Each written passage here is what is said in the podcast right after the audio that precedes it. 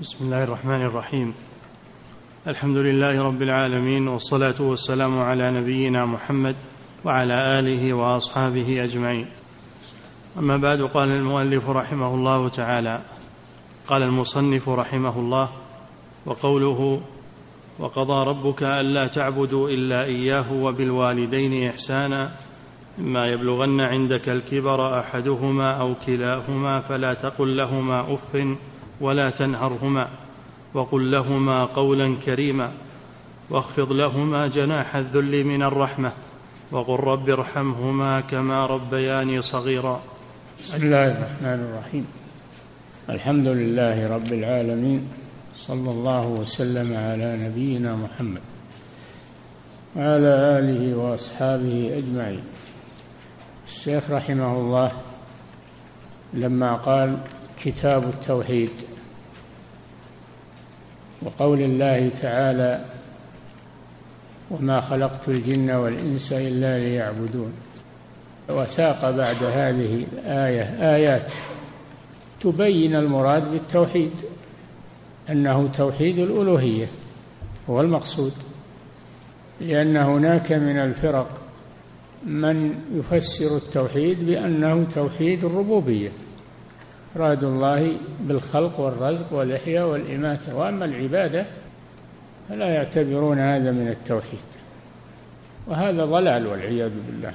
التوحيد هو العبادة. ما هو التوحيد؟ الإقرار بالربوبية. هذا أقر به المشركون. أقر به المشركون ولم يكونوا موحدين.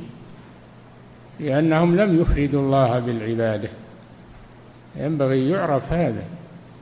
أن التوحيد هو إفراد الله بالعبادة. هذا هو التوحيد الذي بعث الله به الرسل وأنزل به الكتب. ما أرسلنا من رسول إلا نوحي إليه أنه لا إله إلا أنا فاعبدون. ونوح عليه السلام قال لقومه اعبدوا الله ولا تشركوا به شيئا وهود وصالح وشعيب جميع الأنبياء. يقولون لأممهم اعبدوا الله ولا تشركوا به شيئا. ولم يقولوا أقروا بأنه هو الرب لأنهم يقرون بهذا وهذا لا يكفي. فمن جملة هذه الآيات الكريمات هذه الآية وقضى ربك ألا تعبدوا إلا إياه.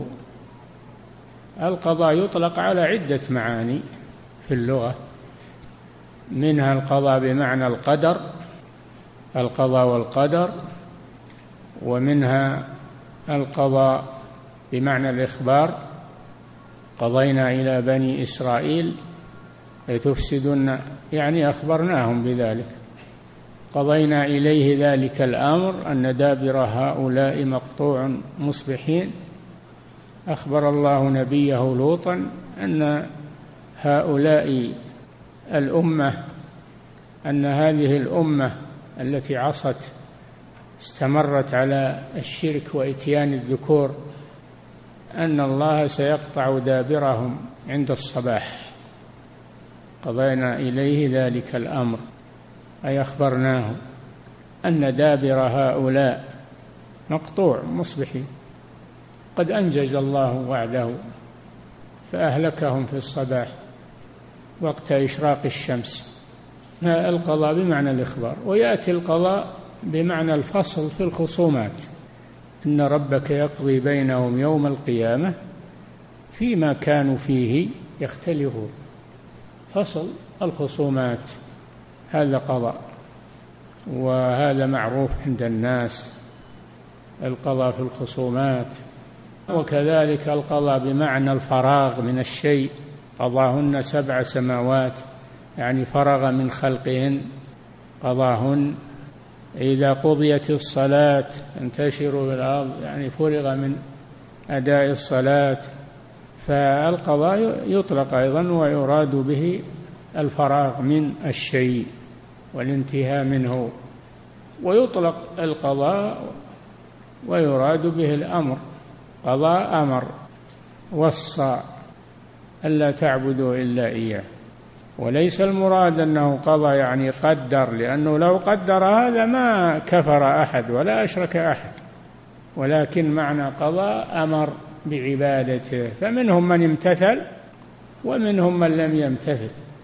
فلو أن الله قضى بمعنى قدر ما عصاه أحد ولا أشرك أحد ولكن قضى هنا بمعنى أمر ووصى أمر ووصى. والأمر قد يفعل وقد لا يفعل. قد لا يفعله إلا إلا القليل والكثير يخالفونه. قضى ربك أي أمر ووصى. ألا تعبدوا إلا إياه. هذا معنى التوحيد. وهو معنى لا إله إلا الله. ألا تعبدوا هذا معنى لا إله إلا إياه. هذا معنى إلا الله. ففيها نفي وإثبات. نفي العبادة عما سوى الله وإثباتها لله وحده. وهذا هو التوحيد الذي بعث الله به رسله وأنزل به كتبه. هذا هو التوحيد. فهو يريد بإيراد هذه الآيات أن يبين معنى التوحيد المطلوب ويرد على من يفسر التوحيد بأنه توحيد الربوبية فقط. ما جاء أبدا في الآيات أن الله أمر أن يقروا بتوحيد الربوبية لأنهم مقرون بهذا. إنما جاء الأمر بأن يفردوه بالعبادة ويخلصوا له العبادة. هذا هو التوحيد. قضى ربك ألا تعبدوا إلا إياه. هذا هو الواجب الأول على العباد. الواجب الثاني على العباد البر بالوالدين. فحق الوالدين يأتي بعد حق الله سبحانه وتعالى. مباشرة.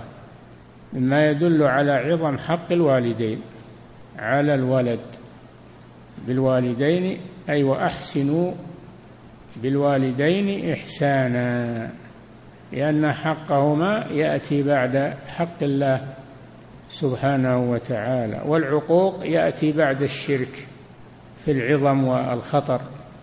فحق الوالدين عظيم. وتكرر في الآيات أن الله جعله بعد حقه سبحانه وتعالى. وإذ قال لقمان لابنه وهو يعظه يا بني لا تشرك بالله إن الشرك لظلم عظيم. ثم قال ووصينا الإنسان بوالديه إحسانا. فذكر الإحسان إلى الوالدين بعد إفراد الله جل وعلا. بالعبادة وهذا في كثير من الآيات. تجد أن الأمر ببر الوالدين يأتي بعد الأمر بالتوحيد والنهي عن عقوق الوالدين يأتي بعد النهي عن الشرك.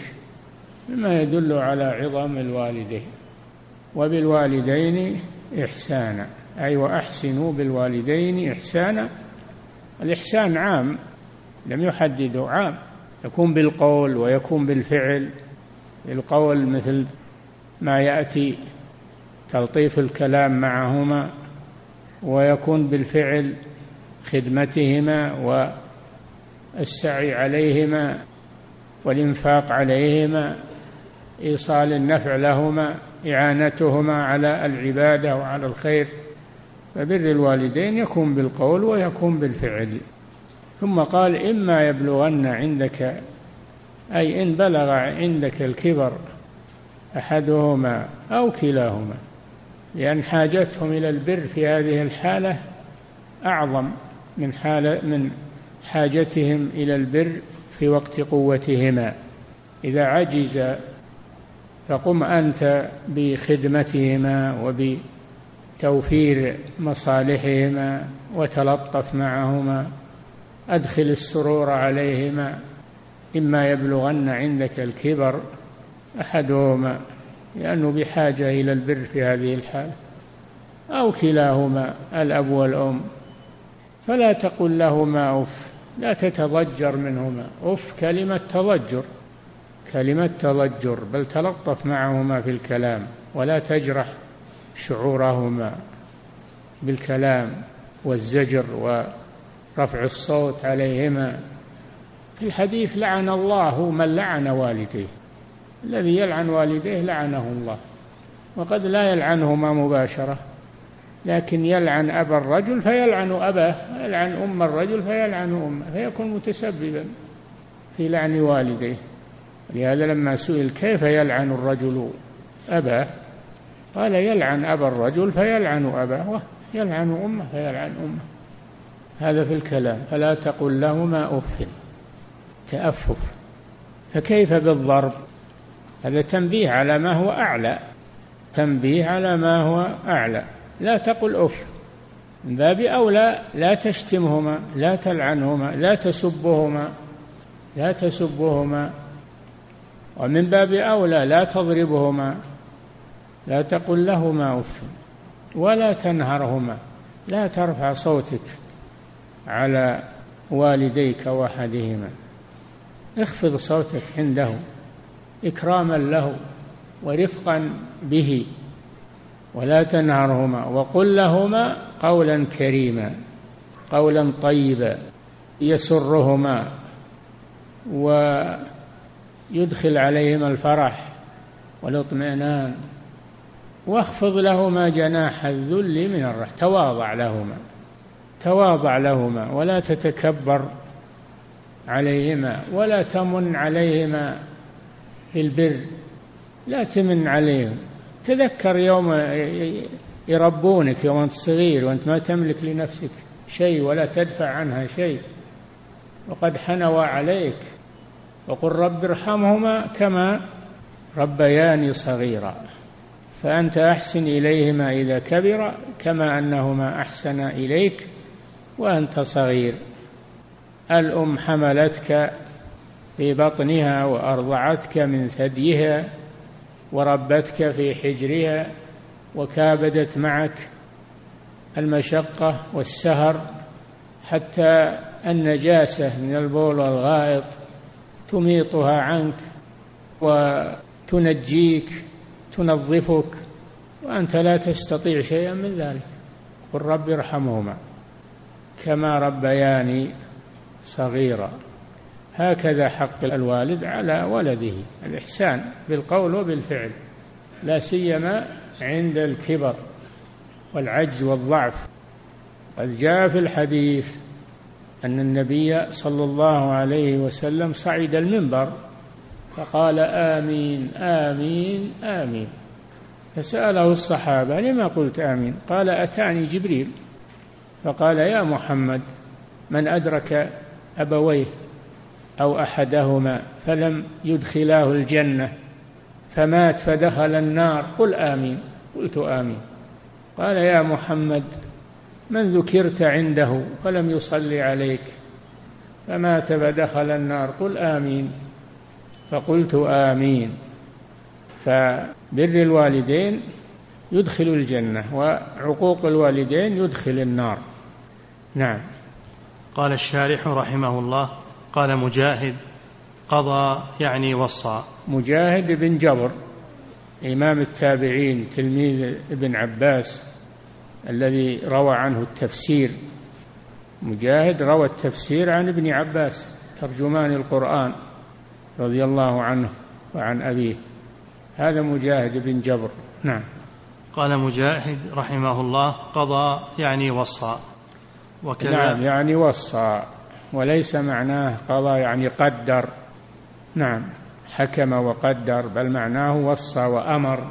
نعم.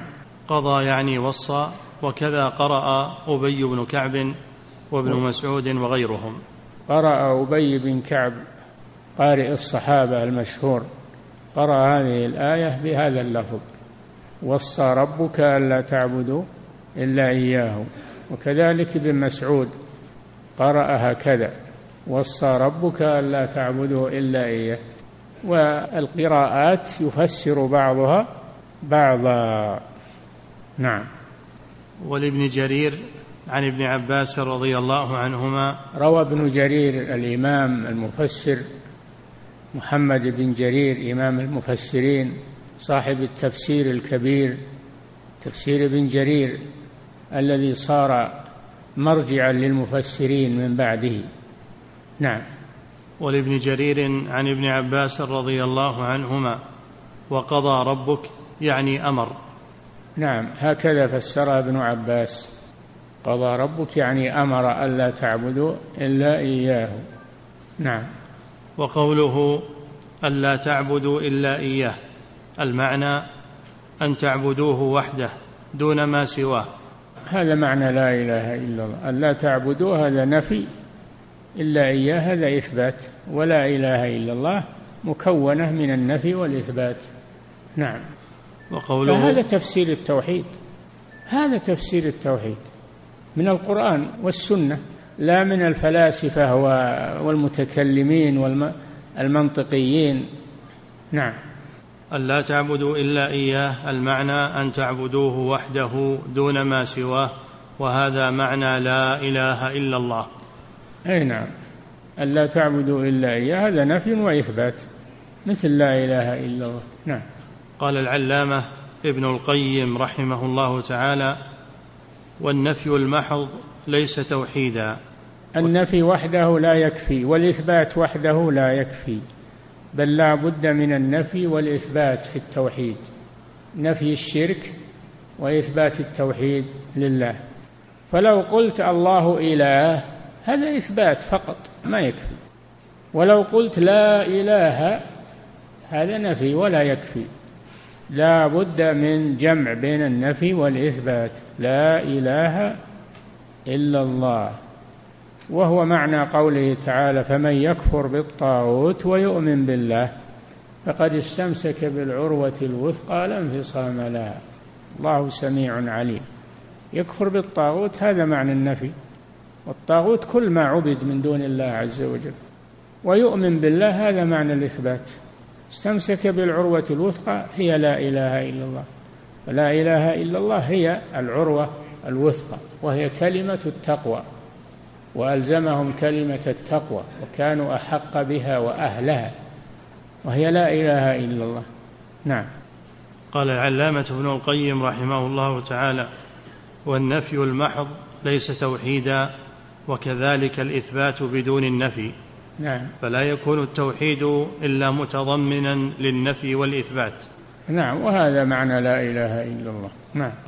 فلا يكون التوحيد إلا متضمنا للنفي والإثبات وهذا هو حقيقة التوحيد. نعم التوحيد هو متكون من النفي نفي الشرك وإثبات توحيد لله عز وجل. ولهذا قال وقضى ربك ألا تعبدوا إلا إياه. ما اقتصر على العبادة بل إلا إياه. هذا نفي الشرك. لا تعبدوا هذا نفي الشرك. إلا إياه هذا التوحيد. ولهذا يقول واعبدوا الله ولا تشركوا به شيئا. لم يقتصر على قوله واعبدوا الله بل قال ولا تشركوا به شيئا. اعبدوه ولا تشركوا به لأن العبادة لا تصح إلا مع التوحيد والإخلاص لله. إذا دخلها شرك بطلت أفسدها الشرك.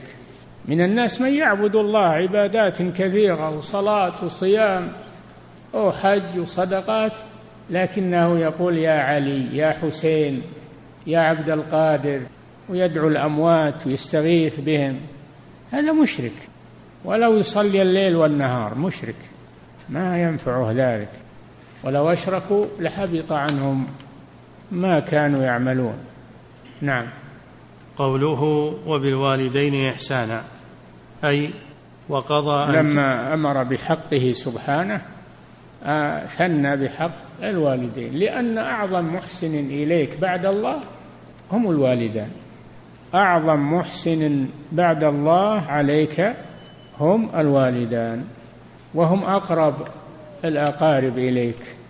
حتى الوالد المشرك والكافر يجب على ولده أن يبر به وإن كان يبغضه لكن حقه لا يسقط عن ولده فيبر بوالده. ولو كان كافرا. البر واجب بالوالد ولو كان كافرا. وإن جاهداك على أن تشرك به ما ليس لك به علم فلا تطعهما. ثم قال وصاحبهما في الدنيا معروفا. مع أنه مشرك صاحبه في الدنيا معروفا. أحسن إليه. فكيف بالوالد المسلم؟ نعم. قوله وبالوالدين إحسانا. أي وقضى أن تحسنوا بالوالدين إحسانا كما قضى بعبادته وحده لا شريك له. نعم. كما قال تعالى في الآية الأخرى أن اشكر لي ولوالديك إلي المصير. أن اشكر لي ولوالديك إلي المصير. أمر أن يشكر اولا ثم يشكر الوالدان. المنعم المطلق هو الله ثم من بعد الله الوالد والشكر له يكون بالقول وبالفعل بالثناء عليه وبالإحسان إليه وبذل المعروف هذا الشكر. الشكر يكون بالقول وبالفعل. خلاف الحمد فإنه لا يكون إلا بالقول. الحمد لا يكون إلا بالقول. أما الشكر فهو أعم يكون بالقول وبالفعل. اعملوا آل داود شكرا. وقليل من عبادي الشكور. اعملوا. فدل على أن العمل والفعل يكون شكرا. نعم. وقوله إما يبلغن عندك اشكر لي ولوالديك إلي المصير. نعم. وقوله إما يبلغن عندك الكبر أحدهما أو كلاهما فلا تقل لهما أف ولا تنهرهما أي لا تسمعهما قولا سيئا. نعم. حتى ولا التأفيف ولا التأفيف وهي كلمة أف تضجر يعني لا تظهر لهما التضجر منهما. نعم. أي لا تسمعهما قولا سيئا حتى ولا التأفيف الذي هو أدنى مراتب القول السيء. نعم. ولا تنهرهما أي لا يصدر منك إليهما فعل قبيح. نعم. كما قال عطاء ابن أبي رباح لا تنفض يديك على والديك. لا تنفض يديك على والديك. من باب العتاب له والتضجر منه. نعم. بل اخفض جناحك له بالتواضع. نعم. ولما نهاه عن الفعل القبيح والقول القبيح أمره بالفعل الحسن والقول الحسن. للوالدين يعني. نعم. فقال وقل لهما قولا كريما أي لينا طيبا بأدب وتوقير. نعم. وقوله واخفض لهما جناح الذل من الرحمة أي تواضع لهما. نعم لا تتكبر عليهما. أن تقول أنا متعلم وهذا جاهل الوالد جاهل وأنا متعلم وشلون أخضع له؟ وشلون أشاوره؟ وشلون أخذ برأيه؟ وهو جاهل. وأنا متعلم دكتور. لا هو والدك تواضع له تواضع له ولين له القول وأكرمه. نعم. وقل رب ارحمهما أي في كبرهما وعند وفاتهما. رد عليهم الجميل. قل رب ارحمهما كما ربياني كما رحماني في الصغر وعطفا علي. رد عليهم الجميل أن ترحمهما وادعوا الله أن يرحمهما. نعم. وقل رب ارحمهما أي في كبرهما وعند وفاتهما. نعم. كما ربياني صغيرا. جزاء لهما على ما ربياني وأنا صغير. لا أملك لنفسي ضرا ولا نفعا ولا أدفع عنها شرا ولا أجلب لها خيرا. مثل فرخ الطير ما تقدر على شيء. من الذي حنى عليك؟ من الذي دافع عنك؟ من الذي غذاك؟ من الذي جلب لك القوت؟ الوالدان. الوالد يكد ويكدح ويعرض نفسه للأخطار من أجل أن يطعمك ويسقيك والأم تسهر وتتعب من أجل أن تخدمك. نعم. وقد ورد في بر الوالدين أحاديث كثيرة. أي نعم أحاديث صحيحة وكثيرة. تحث على بر الوالدين ووردت أحاديث تنهى عن عقوق الوالدين والإساءة إليهما. نعم. وقد ورد في بر الوالدين أحاديث كثيرة منها الحديث المروي من طرق عن أنس وغيره أن رسول الله صلى الله عليه وسلم لما صعد المنبر قال آمين آمين آمين. فقالوا يا رسول الله على ما أمنت؟ فقال أتاني جبريل. فقال يا محمد رغم أنف امرئ ذكرت عنده فلم يصل عليك. قل آمين. فقلت آمين. ثم قال رغم أنف امرئ دخل عليه شهر رمضان ثم خرج ولم يغفر له. قل آمين. فقلت آمين. ثم قال رغم أنف امرئ أدرك أبويه أو أحدهما. هذا محل الشاهد. نعم. رغم أنف امرئ أدرك أبويه أو أحدهما فلم يدخلاه الجنة. قل آمين. فقلت آمين. ومعنى رغم أنفه أي التصق أنفه بالأرض والرغام إهانة له. الرغام هو التراب. أرغمه الله. يعني أهانه وأرغم أنفه بالتراب. إهانة له على قبيح فعله مع والديه. أو إهماله لشهر رمضان أو تركه الصلاة على النبي صلى الله عليه وسلم عند ذكره. والله جل وعلا قال إن الله وملائكته يصلون على النبي. يا أيها الذين آمنوا صلوا عليه وسلموا تسليما. نعم فمن المواطن التي تجب الصلاة عليه إذا ذكر صلى الله عليه وسلم. نعم. وروى الإمام أحمد من حديث أبي هريرة رضي الله عنه عن النبي صلى الله عليه وسلم قال رغم أنف ثم رغم أنف ثم رغم أنف رجل أدرك والديه أو أحدهما لم يدخل الجنة.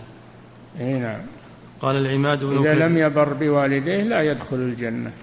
لا يدخل الجنة عاق لوالديه. نعم. قال العماد بن كثير رحمه الله صحيح من هذا الوجه. العماد ابن كثير هو اسمه إسماعيل بن كثير صاحب التفسير ويكنى بال أو يلقب بالعماد عماد الدين يقال عماد الدين ابن كثير. نعم. قال العماد بن كثير رحمه الله صحيح من هذا الوجه وعن يعني هذا الحديث صحيح من هذه الطريق. نعم. وعن أبي بكرة رضي الله عنه. قال قال رسول الله صلى الله عليه وسلم ألا أنبئكم بأكبر الكبائر؟ قلنا بلى يا رسول الله. قال الإشراك بالله وعقوق الوالدين. وكان متكئا فجلس فقال ألا وقول الزور ألا وشهادة الزور. فما زال يكررها حتى قلنا ليته سكت. رواه البخاري ومسلم. الذنوب تنقسم إلى قسمين صغائر وكبائر. فالكبائر ضابطها كل ذنب توعد عليه بالنار أو لعن عليه ختم باللعنة أو توعد عليه بالغضب غضب الله فهو كبيرة من كبائر الذنوب. وأما الصغائر فهي ما نهي عنه ولم يقترن به ضابط الكبيرة. ما لعن عليه ولا توعد عليه بالنار ولا بغضب الله لكن منهي عنه. والنهي يقتضي التحريم مخالفة الأمر معصية. فهذه الصغائر هذا هو تعريف الصغائر. والكبائر تنقسم إلى قسمين. كبائر كبيرة أكبر الكبائر. أكبر الكبائر وتسمى السبع الموبقات يعني المهلكات الذين لا يدعون مع الله إلها آخر. أكبرها الشرك لا يدعون مع الله إلها آخر ولا يقتلون النفس التي حرم الله إلا بالحق ولا يزنون. هذه أكبر الكبائر. الزنا والعياذ بالله قتل النفس بغير حق وأعظمها الشرك بالله عز وجل. والسحر أكل الربا قذف المحصنات الغافلات المؤمنات كل هذه من أكبر الكبائر من السبع الموبقات أعظم الكبائر. نعم. فعقوق الوالدين يأتي بعد الشرك فهو أكبر الكبائر بعد الشرك. نعم. ألا أنبئكم بأكبر الكبائر؟ قلنا بلى يا رسول الله. قال الإشراك بالله وعقوق الوالدين وكان متكئا فجلس. نعم وشهادة الزور من أكبر الكبائر ومن الموبقات وهي الذي يشهد وهو كاذب الذي يشهد وهو كاذب. هذه شهادة زور والعياذ بالله. وهذا من أكبر الكبائر. لا يشهد الإنسان إلا بما يعلمه. إلا من شهد بالحق وهم يعلمون. وما شهدنا إلا بما علمنا. فلا يشهد الإنسان على شيء إلا وهو يعلمه. أما أنه يفزع بالشهادة ويشهد للناس وهو كاذب هذا زور والعياذ بالله. هذه شهادة زور. في الحديث لا تزول قدم شاهد الزور يوم القيامة حتى تجب له النار. نعم. وكان متكئا فجلس فقال ألا وقول الزور ألا وشهادة الزور؟ فما زال يكررها حتى قلنا ليته سكت. رواه البخاري ومسلم. فغلظ شهادة الزور بأمرين. أولا أنه جلس وكان متكئا وجلس لما أتى على ذكرها اهتماما بالتحذير منها. وثانيا أنه كررها فما زال يكررها من باب التحذير. حتى أشفق الصحابة عليه وقالوا ليته سكت يعني ليستريح. إشفاقا عليه صلى الله عليه وسلم من تأثره بذلك. نعم. وعن عبد الله بن عمرو رضي الله عنهما قال قال رسول الله صلى الله عليه وسلم رضا الرب في رضا الوالدين وسخطه في سخط الوالدين رواه الترمذي وصححه ابن حبان والحاكم. نعم. فربط سبحانه رضاه برضا الوالدين وربط سخطه بسخط الوالدين. فمن أراد أن يرضي الله فليرضي والديه ومن أراد أن يسخط الله فليسخط والديه. نعم. وعن أبي أسيد الساعدي رضي الله عنه قال بينا نحن جلوس عند النبي صلى الله عليه وسلم إذ جاءه رجل من بني سلمة فقال يا رسول الله هل بقي من بر أبوي شيء أبرهما به بعد موتهما؟ فقال نعم الصلاة عليهما. الصلاة يعني الدعاء الصلاة عليهما يعني الدعاء تدعو لهما. نعم. والإستغفار لهما. نعم. طلب المغفرة لهما. نعم. وإنفاذ عهدهما من بعدهما. الوصية إذا أوصيا بوصية تنفذها إذا كانت وصية صحيحة وشرعية نعم تنفذها. إذا كان عليهما ديون تسددها عنهما. إذا كان لهما صديق تبر به بالصديق لأن هذا يسرهما. نعم. وصلة الرحم التي لا توصل إلا بهما. كذلك من بر الوالدين بعد وفاتهما أن تصل الرحم المرتبطة بهما كالإخوة والأخوات وبني الإخوة وبني الأخوات وهكذا. والأخوال والخالات والأجداد والجدات. هذا من إكرام الوالدين. نعم. وصلة الرحم التي لا توصل إلا بهما وإكرام صديقهما. إكرام صديقهما. إذا كان لهما صديق تكرمه لأن هذا يسرهما يسرهما وهم أموات. نعم. رواه أبو داود وابن ماجه والأحاديث في هذا المعنى كثيرة جدا. كان ابن عمر رضي الله عنهما يسير في الطريق فرأى أعرابيا. أعرابي. فذهب إليه وأركبه على دابته وألبسه عمامته. قالوا يا أبا عبد الرحمن هذا أعرابي يكفيه أقل من هذا. قال هذا صديق لعمر. قال إنه صديق لعمر. فأكرمه هذا الإكرام عملا بهذا الحديث. نعم. والأحاديث في هذا المعنى كثيرة جدا. نعم. قال المصنف رحمه الله وقوله واعبدوا الله ولا تشركوا به شيئا. نعم. قال المصنف رحمه الله قوله. قال المصنف رحمه الله وقوله واعبدوا الله ولا تشركوا به شيئا. مما يبين التوحيد هذه الآية أيضا. واعبدوا الله ولا تشركوا به شيئا مثل الآية التي قبلها وقضى ربك ألا تعبدوا إلا إياه. إنما أراد المصنف أن يكرر هذه الآيات وإن كانت بمعنى واحد ليبين التوحيد ويؤكد أنه ليس كما يقولون هو إفراد الله بالربوبية بل هو إفراد الله بالعبادة. هذا هو التوحيد. نعم.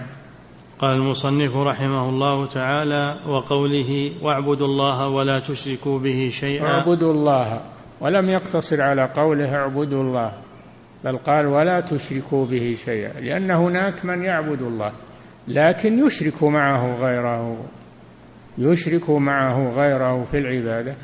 فإذا العبادة دخلها شرك بطلت. مثل الوضوء. إذا جاء ناقض نقض الوضوء. فالشرك مثل نواقض الوضوء. لا يبقى وضوء مع مع النواقض. كذلك لا يبقى توحيد مع الشرك أبدا. لا يجتمعان. نعم. يعني بعض الناس يقول والله الناس يصلون ويزكون ويقرؤون القرآن ويتعبد. كيف تكفرونهم؟ نقول ما كفرناهم. الله هو الذي كفرهم. ما داموا يعبدون. غير الله بدون الأضرحة يستغيثون بالأموات. الله هو الذي كفرهم. وعبادتهم لا تنفعهم مع وجود الشرك فيها. تناقض هذا. نعم. قال المصنف رحمه الله تعالى وقوله واعبدوا الله ولا تشركوا به شيئا. لم يقتصر على قوله واعبدوا الله. بل قال ولا. لأن العبادة لا تصح إلا بترك الشرك. نعم. قال الشاعر. وهذا معنى لا إله إلا الله. اعبدوا الله هذا معنى الإثبات. ولا تشركوا به شيئا هذا هو النهي النفي في لا إله إلا الله. نعم. قال الشارح رحمه الله قال العماد بن كثير رحمة قال الله. قال الشارح اللي هو الشيخ سليمان بن عبد الله صاحب تيسير العزيز الحميد. لأن فتح المجيد مختصر لتيسير العزيز الحميد. نعم. قال العماد بن كثير رحمه الله في هذه الآية يأمر الله تعالى عباده بعبادته وحده لا شريك له. نعم. فإنه الخالق الرازق المنعم المتفضل على خلقه في جميع الحالات وهو المستحق منهم أن يوحدوه ولا يشركوا به شيئا من مخلوقاته. انتهى. نعم. توحيد الربوبية يستلزم توحيد الألوهية وهو دليل على توحيد الألوهية. فمن أقر بالربوبية ولم يعبد الله فليس بموحد لأنه ترك النتيجة أخذ الوسيلة وترك الغاية وهي توحيد الألوهية. نعم. وهذه الآية الله جل وعلا قال اعبدوا ربكم اعبدوا رب ما دام إنه ربكم اعبدوه. الرب هو الذي يستحق العبادة لا الأصنام والأشجار والأحجار و... نعم. وهذه الآية هي التي تسمى آية الحقوق العشرة. نعم واعبدوا الله ولا تشركوا به شيئا وبالوالدين إحسانا وبذي القربى واليتامى والمساكين والجار ذي القربى والجار الجنب والصاحب بالجنب وابن السبيل وما ملكت أيمانكم. عشرة حقوق. تسمى هذه الآية آية الحقوق العشرة. أولها حق الله وآخرها حق ملك اليمين وما ملكت أيمانكم. نعم. وهذه الآية هي التي تسمى آية الحقوق العشرة وفي بعض النسخ المعتمدة من نسخ هذا الكتاب تقديم هذه كتاب التوحيد يعني. نعم. وفي بعض النسخ المعتمدة من نسخ هذا الكتاب تقديم هذه الآية على آية الأنعام ولهذا قدمتها. على آية الأنعام قل تعالوا واتلوا ما حرم ربكم عليكم ألا تشركوا به شيئا. في بعض النسخ تقديم هذه الآية واعبدوا الله ولا تشركوا به شيئا عليها وفي بعضها العكس تقديم آية الأنعام عليها وقدمها المصنف هنا. نعم. وفي بعض النسخ المعتمدة من نسخ هذا الكتاب تقديم هذه الآية على آية الأنعام ولهذا قدمتها لمناسبة كلام ابن مسعود الآتي لآية الأنعام ليكون ذكره بعدها أنسب. نعم لا الأمر سهل يعني. قدمت آية الأنعام أو قدمت آية النساء. الأمر في هذا سهل. نعم. قال المصنف رحمه الله تعالى وقوله قل تعالوا أتل ما حرم ربكم عليكم ألا تشركوا به شيئا وبالوالدين إحسانا. ولا تقتلوا أولادكم من إملاق نحن نرزقكم وإياهم. الله ذكر في سورة الأنعام أن أهل الجاهلية يحرمون أشياء. أحلها الله.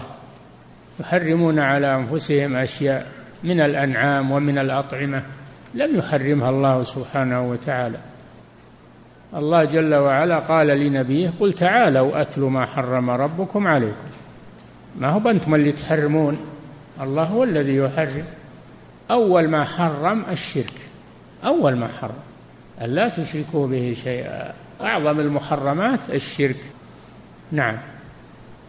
قل تعالى واتل ما حرم ربكم عليكم ألا تشركوا به شيئا وبالوالدين إحسانا. وبال... شوف وبالوالدين إحسانا. ذكر حق الوالدين بعد حقه سبحانه وتعالى.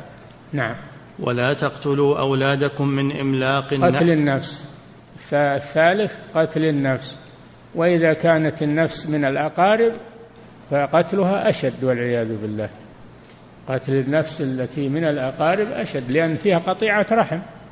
مع كونها قتل نفس محرم كبيرة من كبائر الذنوب فيها أيضا قطيعة رحم. الذي يقتل أولاده أو يقتل أخاه أو يقتل خاله أو عمه هذا أشد من الذي يقتل البعيد عنه. وإن كان الكل محرما ولا تقتلوا أولادكم. إن أحد يقتل أولاده نعم الجاهلية يقتلون أولادهم. لغرضين الغرض الأول خشية الفقر. يقولون لا تثروا الأولاد من النبي ننفق عليهم؟ ومن النبي ويقتلونهم. الله جل وعلا يقول رزقهم على الله ما هو عليكم نحن نرزقكم وإياهم. ما هو عليكم رزقهم. يقتلونهم خشية الفقر. وبعضهم يقتل أولاده تقربا إلى الأصنام. شوف يحبون الأصنام أحب من أولادهم ولذلك يتقربون إليها كما يتقربون بذبح البهائم يتقربون بذبح الأولاد عبادة للأصنام. قد خسر الذين قتلوا أولادهم سفها بغير علم حرموا ما رزقهم الله وكذلك زين لكثير من المشركين قتل أولادهم شركاؤهم ليردوهم وليلبسوا عليهم دينا وبعضهم يقتل البنات خشية العار خشية العار. تسمى الموعودة. هذا في الجاهلية. نعم. مؤسسة الدعوة الخيرية. الدعوة إلى الله هدفنا والتقنية الحديثة وسيلتنا.